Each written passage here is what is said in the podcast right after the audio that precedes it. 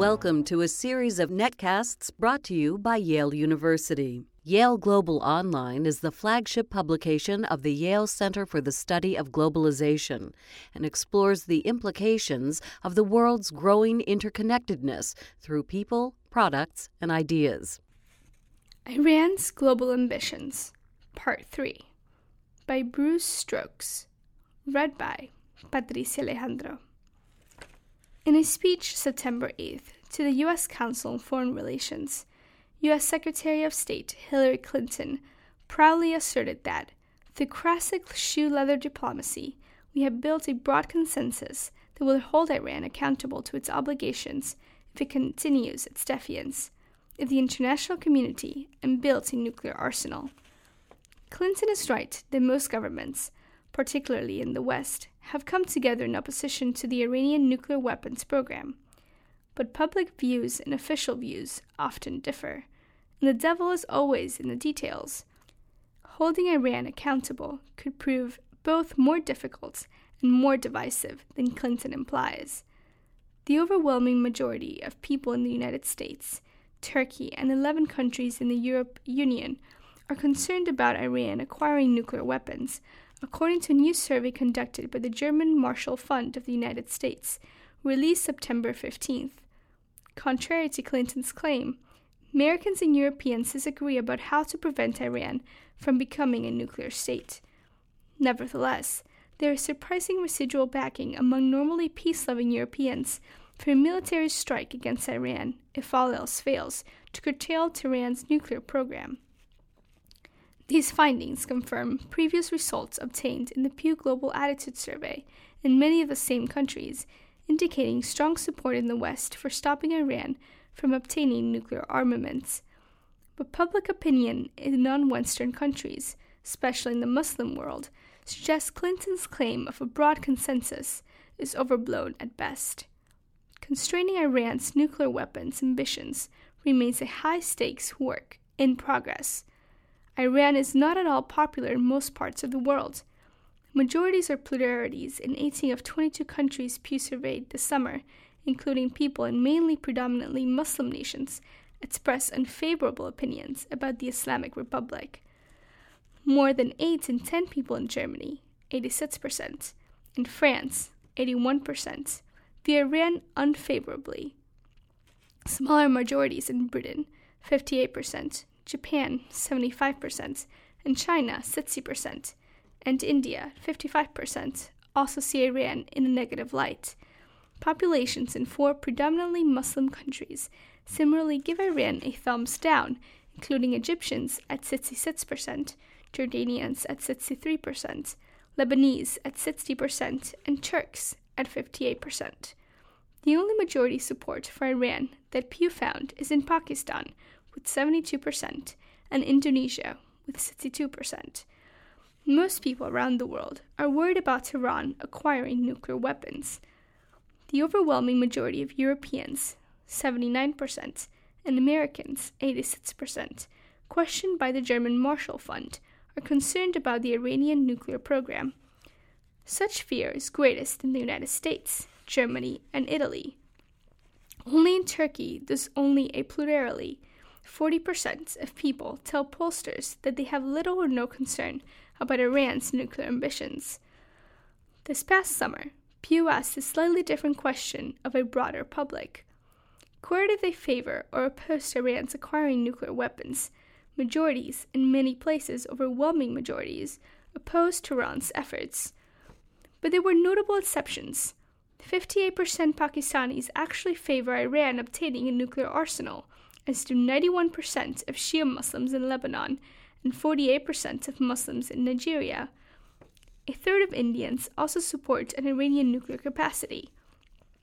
In weighing the dangers of a nuclear armed neighbor bases an implication that their own nuclear program might be illegitimate, Pakistanis and a significant minority of Indians seem intent on defending their own prerogatives and Clinton should be careful about taking too much credit for international opposition to Iran's nuclear program. Publics give little credit to U.S. efforts. Only a bare majority, 52% of Americans, and a plurality of Europeans, 49%, approve of U.S. President Barack Obama's overall management of relations with Iran. In Europe, this is the lowest support Obama receives on seven foreign policy issues tested by GMF. Domestically in the United States, Iran policy is divisive, partisan issue. Among Democrats, 80% approve of their president's handling of the situation. Only 26% of Republicans and 44% of independents agree. Despite being similarly troubled about Iran's nuclear ambitions, American and European opinions differ about how to prevent Iran from acquiring nuclear weapons. A plurality of Europeans, 35%, in the survey prefers offering economic incentives to Tehran to get that government to halt its nuclear activities. A plurality of Americans, 40%, favors economic sanctions. This divergence in transatlantic sentiment is notable because if the sanctions recently imposed on Iran by the UN Security Council fail to curb Tehran's behavior, Washington is expected to pressure its allies to up the ante. The European public may prove reluctant. Pew, which did not offer respondents the option of positive incentives, which conducted survey before the UN June vote, found abroad support for sanctions. 19 of 22 countries, majorities of those who oppose Iran's nuclear weapons program, say they would approve tougher international economic sanctions on the Islamic Republic to try preventing it from developing nuclear weapons. These include 67% of Russians, 66% of Japanese, and 58% of the Chinese. But 62% of Pakistanis oppose such measures, as did 49% of Indians. The German Marshall Fund found little support for simply accepting Iran's acquisition of nuclear weapons without trying to stop Tehran. 6% in the EU countries and 4% in the US. Only in Turkey is a significant minority, 25%, willing to accept a nuclear Iran. Nevertheless, few Europeans or Americans prefer military action over other options, 6 and 9%, respectively. Respondents showed somewhat surprising support for hardline when asked to imagine that all non military options for stopping Tehran's nuclear ambitions had been exhausted, and they had a choice between accepting a nuclear Iran or taking military action against the Islamic Republic. In this scenario, a plurality of Europeans, 43%, and a majority of Americans, 64%, favor a military strike against Iran. Only the British, 57%, and the Turks, 54%, would accept a nuclear armed Iran under these circumstances.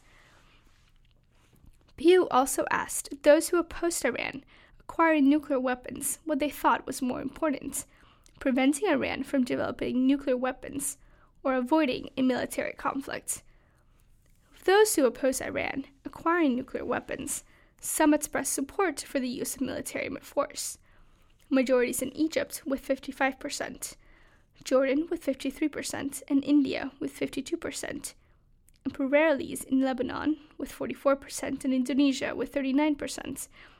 On the other hand, most Japanese, at 55%, who oppose Iran's nuclear weapons program, say the priority should be to avoid a military conflict, as do a plurality of Chinese, with 34%.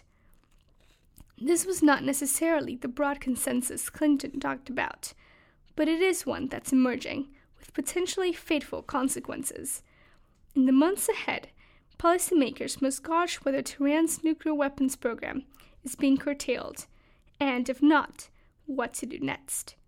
Military strike against Iran's nuclear facilities could fail to achieve all security objectives and instead trigger terrorist reprisals around the world especially in Israel, and disrupt oil supplies, plunging the world into recession. But global publics, with some notable exceptions, seem willing to consider this option if the alternative is a nuclear Iran. Bruce Stokes is the international columnist for the National Journal and a senior transatlantic fellow at the German Marshall Fund of the United States. This and other Yale Global articles can be found at yaleglobal.yale.edu.